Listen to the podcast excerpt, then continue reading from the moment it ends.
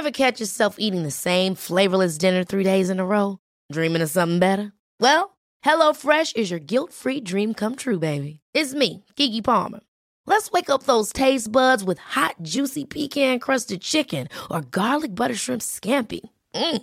Hello Fresh. Stop dreaming of all the delicious possibilities and dig in at HelloFresh.com. Let's get this dinner party started. Hey, it's Ryan Reynolds, and I'm here with Keith, co star of my upcoming film, If, only in theaters, May 17th. Do you want to tell people the big news? All right, I'll do it. Sign up now and you'll get unlimited for $15 a month and six months of Paramount Plus Essential Plan on us. Mintmobile.com slash switch. Upfront payment of $45 equivalent to $15 per month. Unlimited over 40 gigabytes per month. Face lower speeds. Videos at 480p. Active Mint customers by 531.24 get six months of Paramount Plus Essential Plan. Auto renews after six months. Offer ends May 31st, 2024. Separate Paramount Plus registration required. Terms and conditions apply if rated PG. I'm Sandra, and I'm just the professional your small business was looking for. But you didn't hire me because you didn't use LinkedIn jobs. LinkedIn has professionals you can't find anywhere else, including those who aren't actively looking for a new job but might be open to the perfect role, like me. In a given month, over 70% of LinkedIn users don't visit other leading job sites. So if you're not looking on LinkedIn, you'll miss out on great candidates like Sandra. Start hiring professionals like a professional. Post your free job on linkedin.com slash achieve today.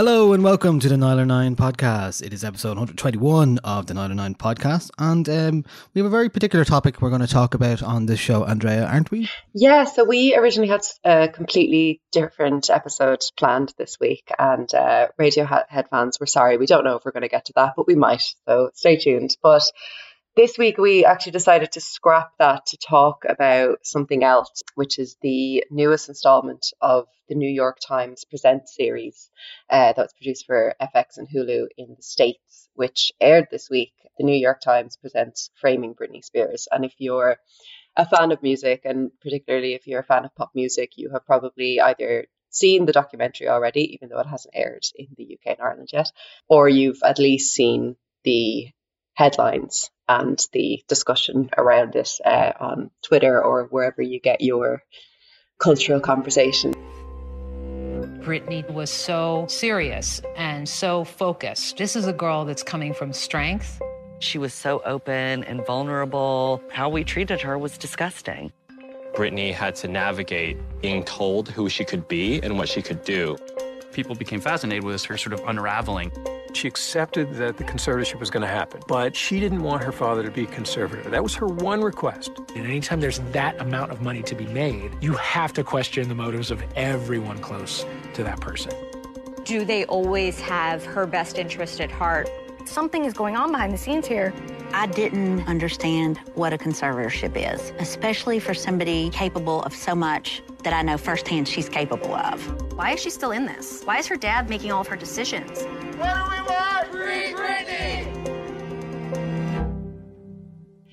So, the story of Britney Spears is kind of the story that we haven't heard out loud yet. Um, it's about a star who shot to fame, and we are seeing what is really the inverse of the story that we've been told, which is that Britney Spears was plucked from her talented youth, where she was singing and dancing and being a very talented young girl, and then went on to achieve global stardom, had a breakdown for no reason, and the rest is history. And that's the version of the story that we've been told. But framing Britney Spears is really a look at the framing devices that have defined Britney Spears, whether that is by the paparazzi, by the media, by the f- pop fans themselves, by bloggers like Perez Hilton, by documentary makers in the past, and of course by her father um, and the conservatorship battle that she is still going through to relinquish uh, control of her career, public appearances, and assets and finances from her father. So during the week, I jumped on a Zoom call with writer, journalist, and pop critic Louise Bruton to talk about the doc- documentary and this sort of hidden world of Britney Spears, the conspiracy theories, what we know, what we don't. So listeners will hear her popping in during this episode because it is only right that we got someone like Louise in, or particularly Louise in, who I think is a, a Britney Spears expert, while the two of us would not exactly be Britney Spears experts. I think that's probably fair to say, Niall.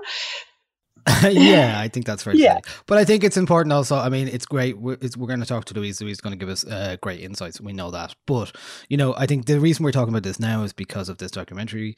But also, you know, in the last few years, we'd all heard about the Free Britney hashtag and maybe the word conservatorship and kind of wondered what it was about. And the documentary really is a chance to understand what that means and why her fans are talking about it in such a strong way. Because, you know, even thinking back to the idea of or that viral video of Leave Britney Alone, it kind of, this documentary helps explain. I think there's a lot of talk here about um, control of artists, control of um, entertainment uh, people, their the control of their finances and we've seen a lot of this kind of stuff in the last 10 or 15 20 years. You know i see parallels between that and what happened to kanye west last year and the way that people were talking about kanye west.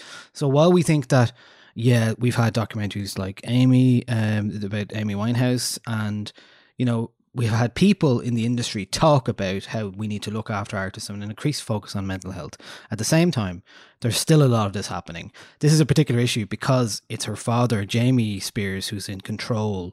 So we will get into more about that and just explain what all that is about. I thought the documentary was a very succinct way of understanding the story of Britney Spears and not about the music, but more about the uh, control of her finances and at the fact that she came from one of the Mouseketeers uh, very from a very young age and she was never really quite free uh, uh, in the same way as most people are. Because you know the child star thing is is a particular beast. This is uh, at the root of the problem it seems. So but the documentary does a great job of explaining it. 75 minutes does a great job of explaining where she came from who we think she is perhaps but also why she became basically a punch bag of pop culture, how she was kind of used by the paparazzi. So I guess we can we can start with the with um the the framing itself. So this is obviously produced by the New York Times and it is directed by Samantha Stark and written by New York Times senior editor or senior story editor Liz Day.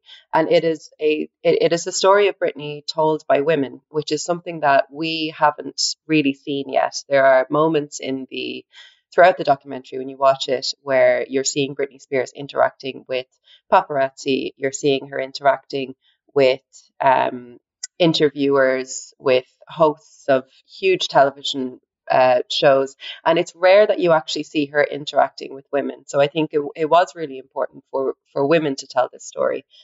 When she was speaking to Marie Claire, uh, she did a re- re- really good interview. Uh, Samantha Stark, the uh, director, said as we were researching for the film, it was hard to find coverage that was not written by men. It was hard to find people to interview at first who weren't men because so many of the usual suspects were men. Since we wanted to do this retelling, it felt like we need a female perspective on this. It's ridiculous that it hasn't happened yet. And I think that this documentary is a way to rectify that narrative. Um, it is it's not ideal. The ideal scenario would be Britney Spears herself having the freedom to tell her own story.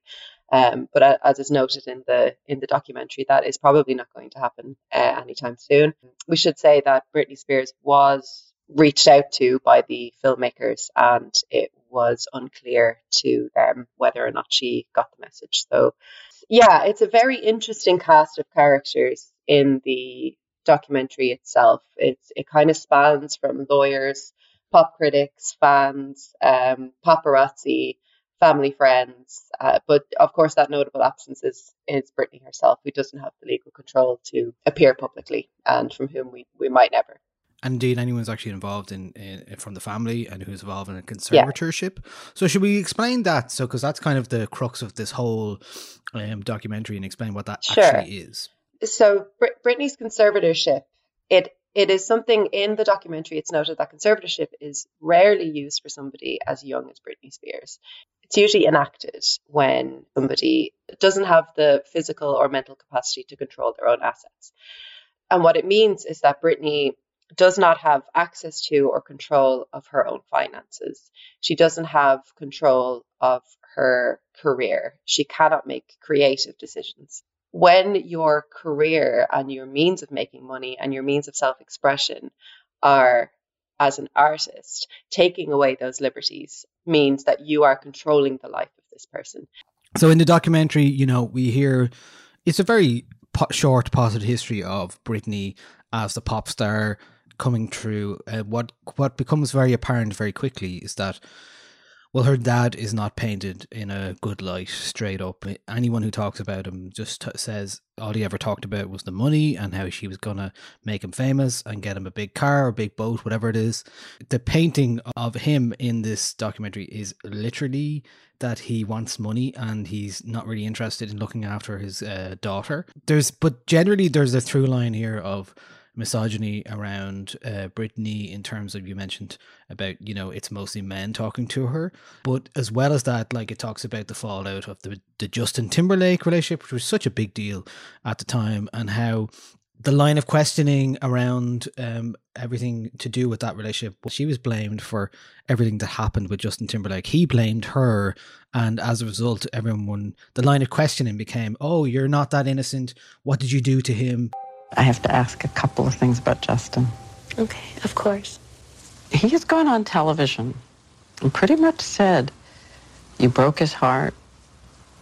You did something that caused him so much pain, so much suffering.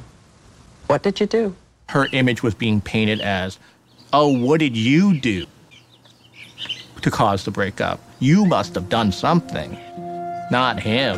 Britney Spears has upset a lot of mothers in this country, starting with the wife of the governor of Maryland.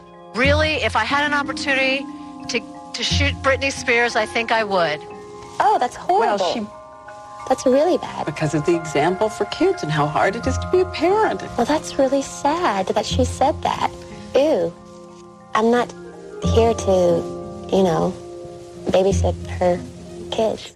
So this became this the real start of the a prodding into her mm. private mm. life and showing the real double standard that this um her she has lived through as a female pop star because uh, you know Justin didn't have that and the same it's like following on from like the Super Bowl situation where Justin and performed with Janet that year and he was where where there was a malfunction wardrobe malfunction but he was not somehow implicated in that mm-hmm. at all so when it comes to the Britney thing it's like I think it's really interesting because there is that through line there of misogyny uh, throughout the whole uh, line of questioning around her.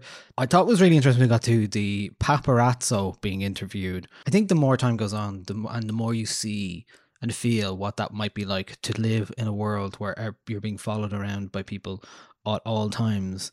Beyond just seeing photos in on the screen or in a magazine, just seeing what that would actually be like and feeling you really feel that experience in the documentary and just the fact that this paparazzo could not understand how following her around could see how damaging yeah. that would be it was like she was being nice to them because she had no other choice to be and he did not see that she it may he couldn't objectively even see that it this might actually be bad it's one her. of the starkest moments of the documentary when when he says she ne- she never asked me, uh, she never asked us to leave her alone. Um, to which the interviewer says, "What about when she asked you to leave her alone?"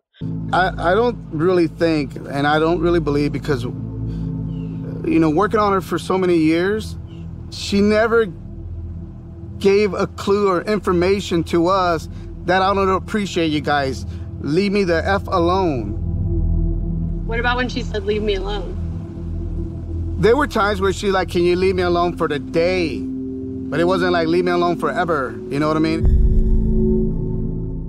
I saw somebody put up on Twitter a, a screen grab of that, of just those two lines, and with just the caption of this this is the problem with men and and it is it, it it sums up a it sums up the kind of ownership that um that the media and the media at this time and arguably today is run by men. Um, it is men who are buying these photographs. It's men who are taking these photographs. It's men who are commissioning people to go out and hound people.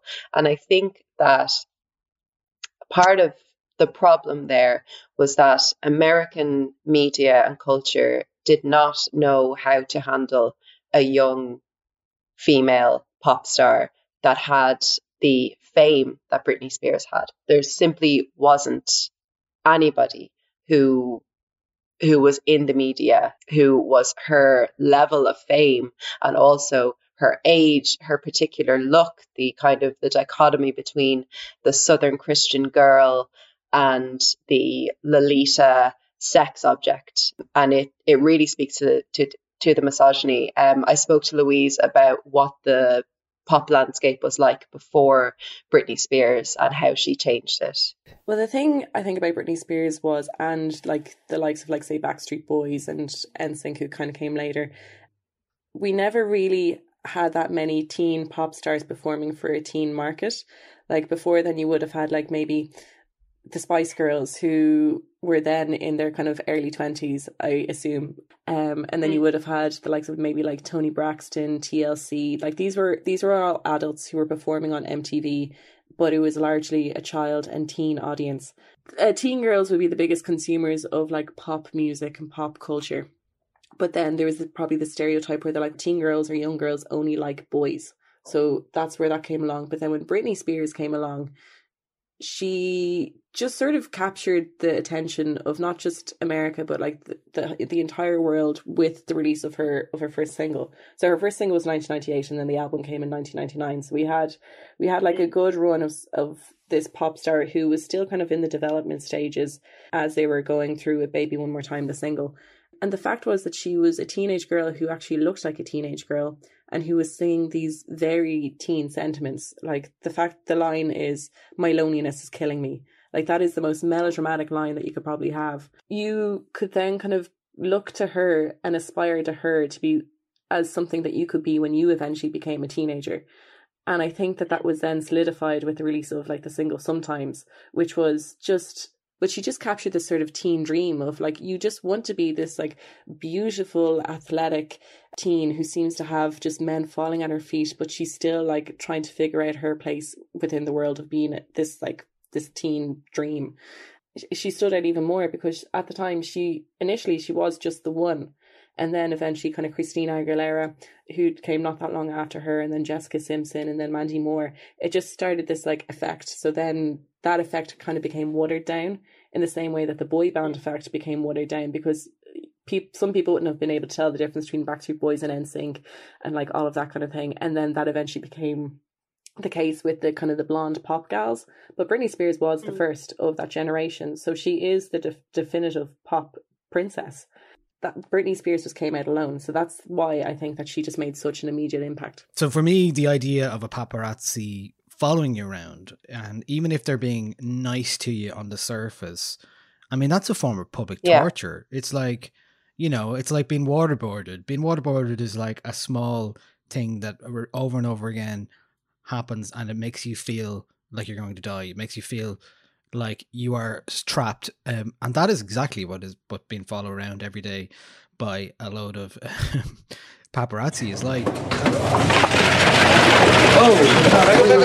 What's up, guys? Let her out. Come on, go. Back up. Back up. Back up. Back up. Back up. Back up. Come let her out. Let her out. Let her out. Let her out. Let her walk. So in and around 2007, 2008, that's when like things were like really, really bad for Britney. Um, but like the the shaving her head incident, that was kind of like the peak moment. But I was building up for so long beforehand. Beforehand, gossip sites like Perez Hilton and the Superficial, every single day they had a story about Britney Spears. And like this is me being someone who was in college with dial-up internet in Dublin. I knew exactly what was happening on the streets of Los Angeles because like they were being hounded by her. There was this like a higher consumption of like gossip.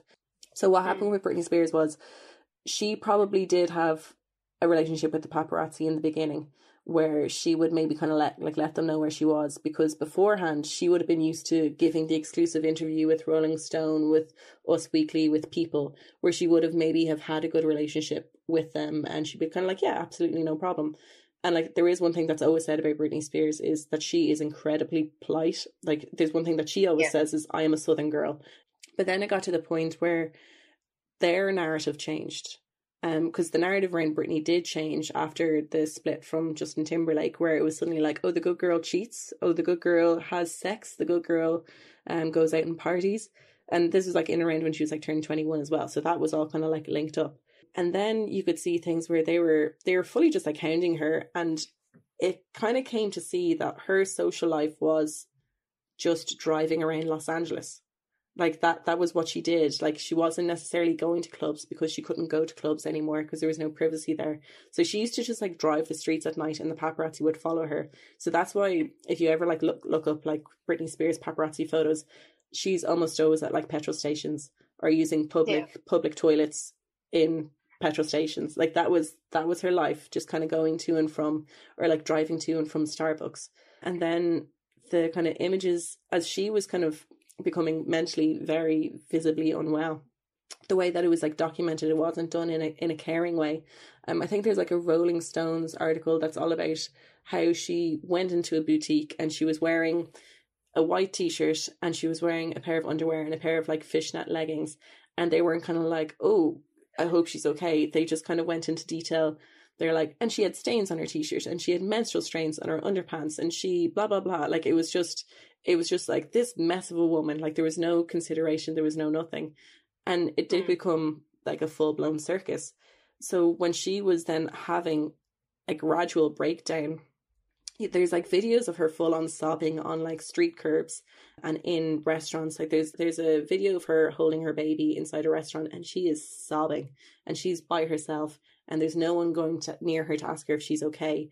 And it's just like loads of paparazzi just like taking this like video of her through a window and we consumed it.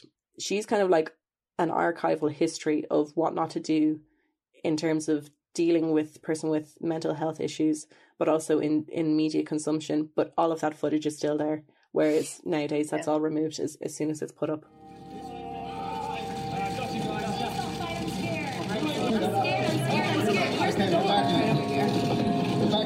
Let her in, let in.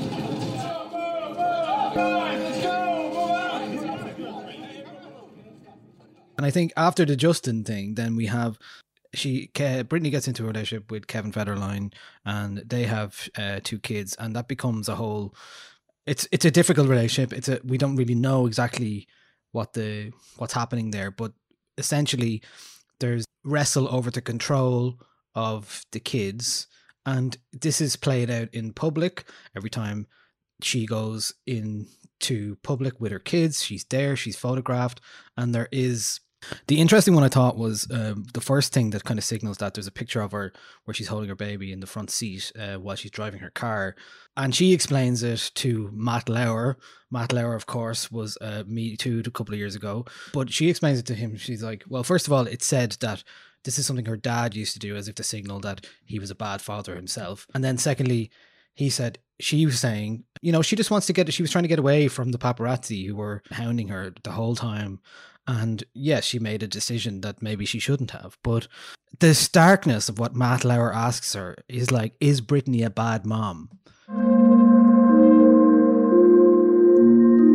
You've got all these legitimate people weighing in, saying, you know what? That's dangerous. And she put her child at risk. You saw the questions that were being asked. Is Britney a bad mom? Mm-hmm. I mean, That's America for you. what what the documentary showed very well was that it again framed what the, what the actual context is when you are being followed by paparazzi. You you likened it there to to kind of to to waterboarding. It is a slow torture, and it is ownership. I mean, it, when when you're talking about the early to mid two thousands, a photograph of Britney Spears, as is noted in, in the documentary, could go for a million dollars. That is that that is something that can make or break a, a newspaper, a magazine, a paparazzo. It, it makes and breaks careers. So the ownership over Britney Spears' body, there was a financial interest from people who are bad actors um, in in that, and she doesn't get to not smile. She doesn't get to not be polite to them, and it is something that we've only really come to terms with as a culture and as women in the past decade, two decades maybe. Um, arguably, it's still going on. The, the the expected politeness of women, the expected um, complicity in having their narrative controlled by somebody else. Because when when Britney Spears decides to be polite to paparazzi, um, that's really not her decision because if she isn't polite to them, it can ruin her career and it can make the career of men. So it's it's a very interesting ownership and power play that she resisted then during her during her breakdown. And something that I found really quite illuminating about the moment when she shaves her head publicly, and as well as that, the moment when she quote unquote attacks a paparazzi's car with an umbrella, is that we are shown the moving images of those moments. And when we've been like, we're so used to seeing video now, when you decide as, as a as a photo editor to publish a photograph of Britney Spears where she is where she looks anguished and scared and quote unquote manic while she's shaving her head or where she's mid quote unquote attack on a paparazzi with a with an umbrella you are deciding what the story is and what i really liked about the documentary is that it didn't it didn't just show those photographs, it showed the context around them. It showed her as, as a moving, living, breathing body and not as an image and not as a, a, an iconic moment in time, which I think had, had been the push up, up until then. I mean, even if you think about her, her famous, you, you say the Rolling Stone cover, you immediately know what people are talking about. And what I think the documentary did really well was to contextualize her as a as a living person and not just as a a still image. And Louise speaks a bit about this as well. Well, actually, there was one thing that I was really grateful in the documentary was that they used only flattering footage of her, because I think mm. a hmm. lot of the time, and this is probably why Beyonce has kind of like taken such control over what photos of her are published from like concerts and all that, for every stunning photo of a performer on stage, there's going to be a really unflattering angle. And you can do that with any performer as fit or as healthy or whatever they are. But with Britney mm. Spears, a lot of the time, media does go for the least flattering photo of her, even if she is actually really healthy and like looking great. It's just decided to make Britney look bad. And like she kind of yeah. was, she was the running joke for a long time, for a long, long time say on X Factor, there's so many when she was a judge on X Factor, there's so many videos of her where she just doesn't look like she knows where she is. And the footage that they chose to use, she was clear, she was present, she was articulate. Um, I think that that was very good because I think a lot of the time we've just we've just chosen to see the bad stuff. Um, yeah. But a lot of the time there there is a coherence and like she's she's always looked great. Like, but it was just a lot of the time people choose to look at the bad photos and be like, oh, she's a mess.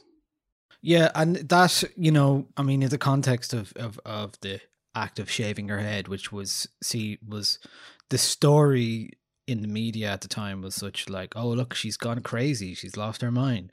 I mean, it's simply an act of frustration, an act of self control, of self assertion. Um, you know, we can see that now. You're being followed when you know your visitation rights to your kids are being taken away, and your fa- the father of your children is refusing to let you see your kids and i mean and then there's people following your every move you've no you've no personal space at all you've no private life you can only lash out on the thing that people are exploiting you for, which is your image. So when she shaved her head, what I thought was so amazing about that moment and seeing it in video was how ecstatic and liberated she looked. She I, I found myself rooting for her in that moment. I was like, yeah, girl, shave your head. Don't let them dictate what you can and can't do with your body because she has had she, she hasn't had ownership over her body since she was eight years old. She has been primed and prepped and taught to be a pop star. And I mean, when you're talking about somebody who is entering a pop arena in 1998, our ideas of body image for women were, were completely different then. And they actually went on to be defined by Britney Spears. I mean, if you think about what the what the defining beauty standard for women in the 1990s and early 2000s was it was the stomach. You know you you could argue now that it's it's the Kim Kardashian curves but at that time it was a flat flat stomach. And i mean there's there's a moment that i was actually a bit disappointed it wasn't included in the documentary but there's a moment where she appears on TRL in the US and i think it's Carson Daly interviewing her and she had had her belly button pierced. And this was international news and she she flashes the belly button and you can see that she's a bit uncomfortable and you can see that she's thinking why is this such a big deal talk about we got the grammys to talk about we got a new album to talk about Oh, yeah. need to get into a video but first you got some uh, you got some belly news from what i Oh yeah, understand I pierced my belly. Oh, let's have a look. Can we see? Oh yeah, I guess so. Oh, Oh, ow! Oh, wow. It and you're making really the big announcement. One more time. One more Okay. time. We got to get a good shot of that. Ooh.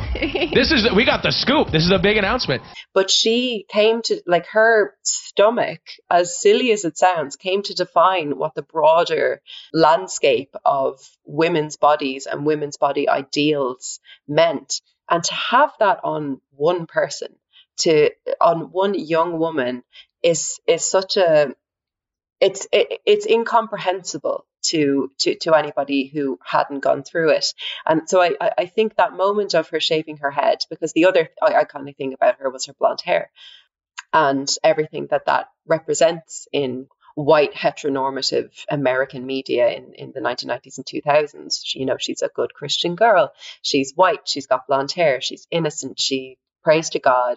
She says her please and thank you. She has to talk about her Yeah. virginity. Um, she, you know, she has to be nice to everybody, no matter how mean they are to her. Like there's some footage in, in where I, I don't know if it's in a it's some like in a some sort of European TV show or something like that, where he's like, we have to talk about Yeah. your breasts, and it was like, and she's just smiling. Everyone's talking about it. why Well, your breasts. My breasts. You seem to get furious when a talk show host comes up with this subject. and she's just like, Yeah. okay, yeah, like. Yeah. And, it, and when she does get shave her head, what she says is that she doesn't want anyone to touch Yes. her when she's Yeah. doing it. and I think that that's that, that that's a that's a physical uh, protest, and it's also when she says touch her, I think she means that metaphorically as well. That it is a that she feels in that moment like the paparazzi are on her, that they are physically uh, harassing her, and to take away the freedom of somebody to be able to walk to and from her car or to be able to stop at a petrol station or to go in and out of a shop without without having to smile without having to stop and jesus i i can count on maybe my two hands the amount of times in my life that men have told me to smile or you know smile it'll never happen or you, you have such a lovely smile why don't you smile? And all those 10 times even thinking about them now i'm furious. I cannot imagine what it is like to have to rely on politeness for your job um, and that that level of misogynistic politeness and Christian politeness and the the extent to which she is held up as the ideal woman was absolutely astounding. What follows in 2008 is really third act of this story. Um, you know, um, we're talking about a person who's uh, suffering mentally because she has no private life. She's been followed everywhere, um, and she loses visitation rights of her kids. And at the same time, her dad files for the conservatorship. So, I mean, as a reminder, what the conservatorship is, you're basically taking over somebody's affairs, somebody's life, somebody's business, and because they can't do it themselves. So, since 2008 to currently, present day, uh, February 20, 2021, Britney Spears has not been in control of her own life or business affairs, even though in that time she has spent a lot of it performing and doing tours and all that kind of stuff and making brand deals and all this kind of things. She has been under uh, a form of coercion that allows that means that in order for her to see her kids, in order for her to have access to her kids, and for her to for her to to have some sort of private life, um, her father Jamie is in control of her both her estate and her Mm. person. And something that's really important about the conservatorship during that time is that she was um, under she she undertook one of the or I think the most successful Las Vegas residency in history. That is not something that you can do. You, like you you cannot go out there and perform every night unless you are well enough to control your own career, your own life, your own finances. That that's not something that is a thing. Hmm, I I'd need to check the timeline on this. I'm not sure precisely when it happened, but it's it's shown in the in the documentary that the conservatorship was altered so that it became a kind of a hybrid conservatorship slash business opportunity for the people who were controlling her narrative. So the onus on the people who are controlling her career and her life, her father, for, for him to leave that, for him to not want to partake in that anymore, it wouldn't make sense for him financially. Like there is there is now, once that happens, an incentive for him to run her conservatorship like a business. And that is something that a US court approved, which is just it's genuinely astounding. And the the documentary does explain, you know, with the conservatorship, there is a co-conservator called Andrew Yes. Wallet, who um, has been doing this. Also, his name being years. Wallet is uh, it's so on the nose, isn't it? Andrew Moneybags. Andrew, I want money now.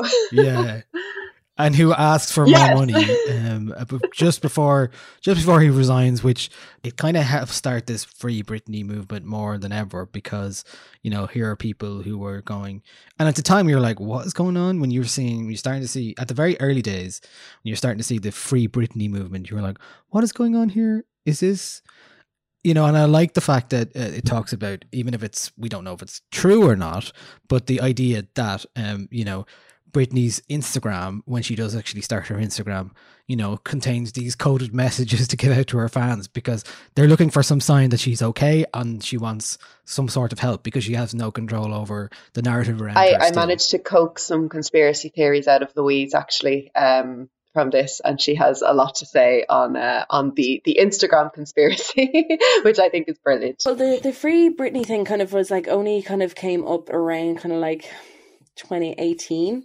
um, because like she did, she does have periods where she just like disappears. Britney didn't always have like the passwords to like her social media. She fully now has access to her Instagram account. Like we know that that's her uploading those videos, but then she disappeared for a while, and then she returned, but like the way that she typed just wasn't the same. So there was just all of these I don't know. There's mad rumors that like other people had seized kind of hold of her of her account and all that kind of thing. But like people have been like this is this is my big again like tinfoil hat in. I believe that there is someone in Britney's camp who has been intentionally trying to sabotage her career to make her look more unwell than she actually is. So that people can all be like, she's crazy, don't listen to her. But say, like, do you remember the music video for Gimme More? Where it's like Yes, her dancing yeah. in a strip club. There is a different video of that that exists where she looks amazing. She is dancing brilliantly. Like it's one of those videos that kind of goes up to YouTube and is, and is then removed for like copyright infringement and all that. But the video Oh. that exists, she looks out of it. She looks like she can't dance. It looks really cheap. It looks really trashy. Yeah, but there is a second video that exists and she looks unreal and she is smiling and the whole thing is just like it's just a better it's a better video. So that video wasn't released and then this really shoddy crap video was released. So like that kind of thing has happened quite a few times in her. So there's just like all of these little things where it's like sloppiness where it's probably trying to make it seem like the whole thing's a mess, but it's just so intentionally done because you know that there is a better version that exists. So like that that's why I think that there's a hmm. that's why I think someone is trying to sabotage her career so that people don't ta- take her seriously.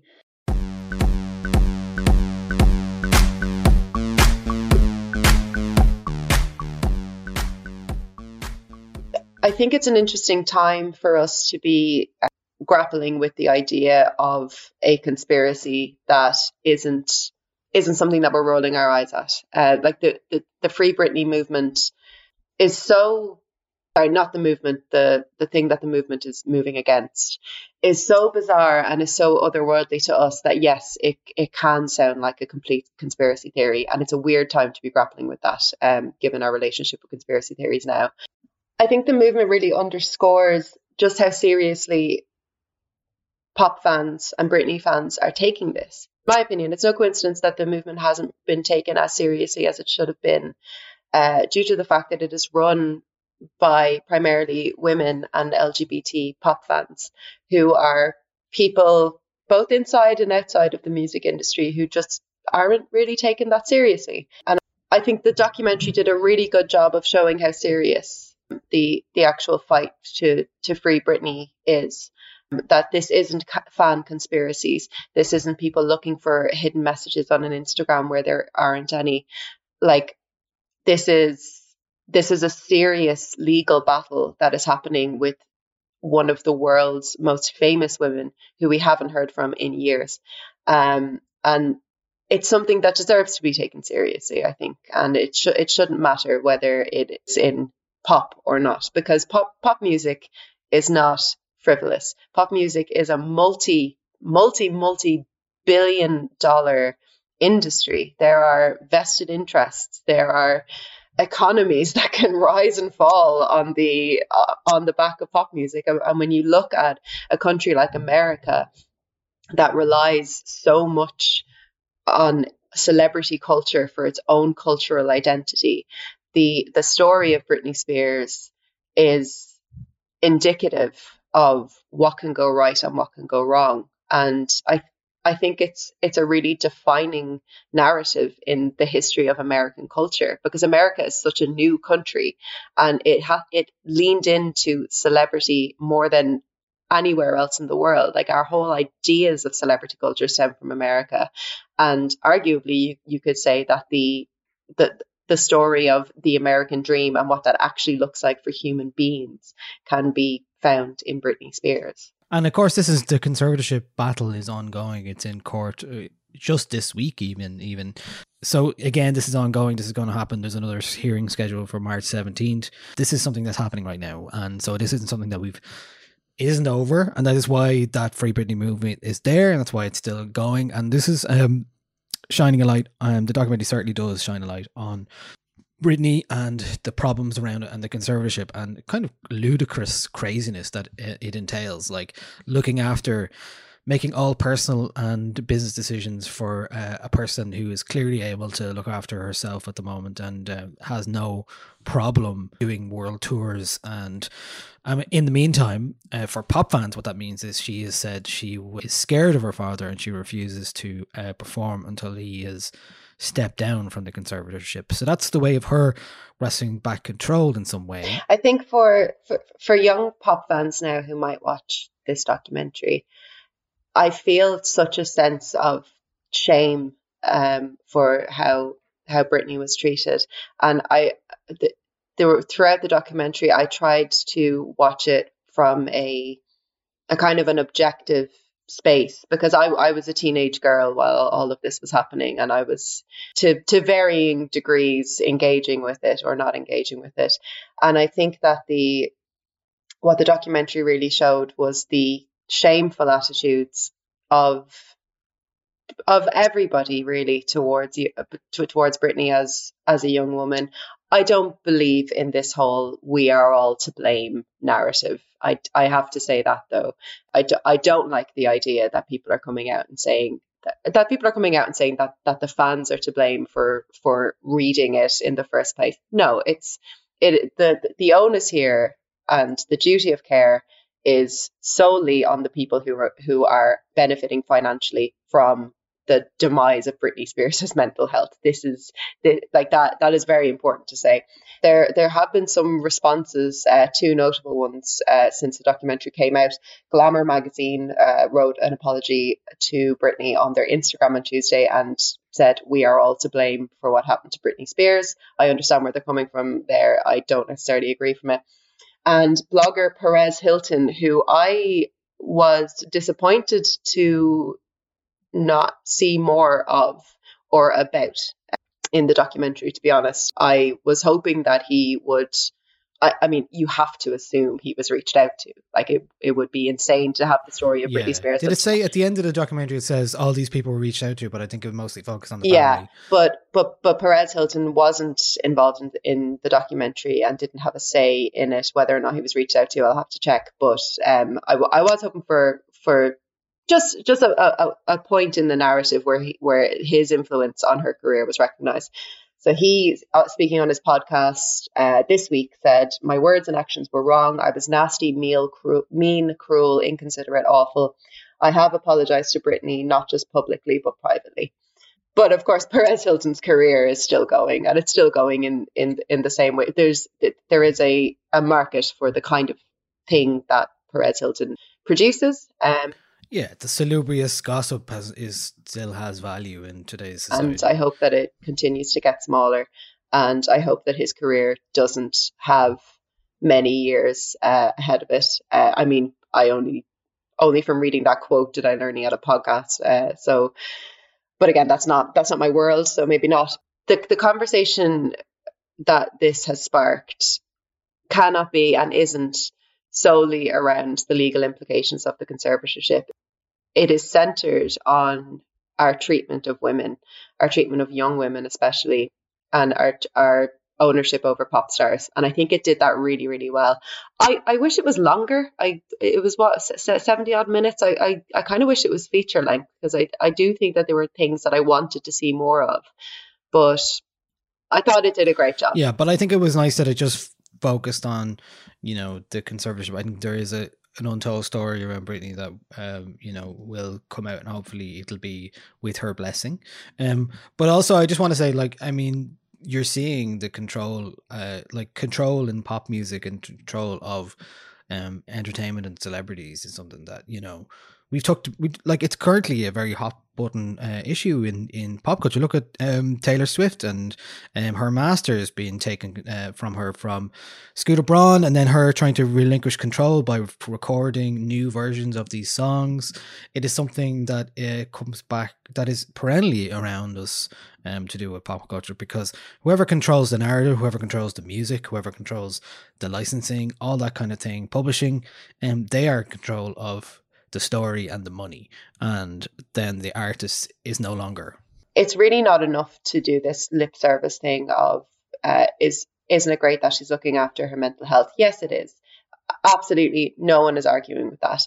But when you look at how the how how the me- media landscape and particularly the kind of pop mainstream landscape has like this what what is happening or what what happened to Britney hasn't changed. It's just changed its target. If you look at reality TV stars over the past decade or so, or or, or, or fifteen years, reality TV stars are, are are being subjected to the same torture as Britney Spears. They're like the the rise of social media has meant that yes, you, you can control your narrative a little bit more, but but not really. Like there's there's still gossip magazines and there's still gossip web or probably not magazines, but there's still gossip websites that are treating young people who are in reality television, who are in K-pop, who are in these spaces like they are toys and dolls and stories and clicks. So just because no one's buying Heat magazine anymore doesn't mean that there isn't an industry that is running on the gradual decline of the mental health of young people. And to say that we've like what the, the a, lot of the narrative that is kind of coming out now around this is a lot of people patting themselves on the back and saying, haven't we come so far? I don't believe we've come that far. Amy Winehouse didn't die that long ago. Um, the conversation around Kesha didn't happen that long ago. This is something that we're still dealing with, and it is the it is the ownership of young people's bodies, particularly women's bodies, the sexualization of teenagers, the uh, the, the the victim blaming of young people, and it has to stop because people people are dying and people have been dying, and the fact that Britney Spears has lived this long is astounding, and that's that's a really stark thing to think about. Like if if if you were hedging your bets in 2004, you would not have said that in 2021 Britney Spears would still be alive because the precedent for that just isn't there. Um, um, yeah, I get really angry about this. Yeah, fair enough. Um, I mean, I think in anyone who, if you can get a copy, uh, I know the documentary was going up on YouTube and being disappeared. It's not the bad, probably the best place to see it because you know um, it is a, a Hulu FX production with the New York Times and. Uh, the best way to see it is uh, through an official source, or um, you know, if you're if you're good with VPNs and all that kind of stuff, you may be able to find a version of it. But um, you know, it, I'm sure it will be shown at some point um, in some sort of Irish airtime um, or or UK or European that we may be able to access as well. Okay, um, do we have any? I think we can probably give the final word on uh, on what it's like to be a Britney Spears fan now uh, to Louise Bruton. And uh, thank you so much to Louise for her uh, contribution to this episode. I don't think I would have been able to understand the um, the the nuances of the Britney narrative without having chat to her. So thank you, Louise.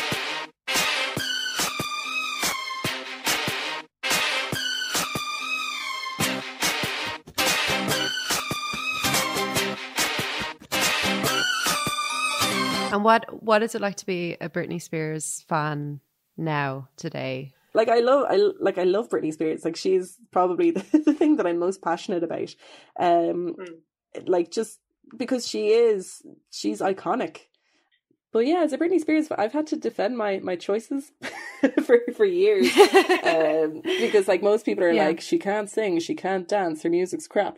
Um, and then because from a certain point on, like um, from about like 2009 on, you're just kind of like, oh, I actually just want the best for her. So then when people are like slagging off her music or her dancing, you're like, no, there's so much more going on.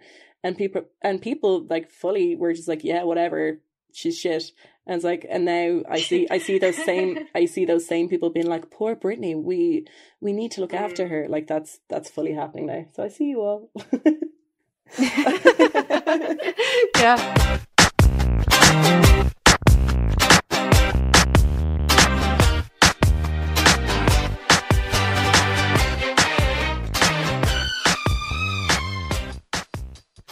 All right, we will be back um, next week with a special chat uh, to Wyvern Lingo, who have a new album out um, at the end of this month. And we will be chatting to them all about some influences, um, some songs that influenced them and their recording of their second album, Awake You Lie, and also some chat about some interesting things that they may be doing around the album and the release, uh, including a candle. So, yeah, yes, a Wyvern Lingo candle. So do stay tuned to that. That'll be out uh, next week. And uh, in the meantime, if you like what you're hearing and you want us to keep supporting us, it's uh, patreon.com forward slash Nialler9. Uh, I do playlists and all sorts of things. I'm Um, Andre uh, special bits. com. Follow Louise at Luberace on Twitter and read all of her brilliant writings. Um, she has a thread at the moment actually on her Twitter of some of the articles she's written about Britney Spears. I highly recommend giving those a read. Um, she's a an excellent critic and a Stone Cold legend. There you are, legend. All right, Louise and uh, Andrea, thank you Thank you, so much. And uh, we will be back Bye. next week.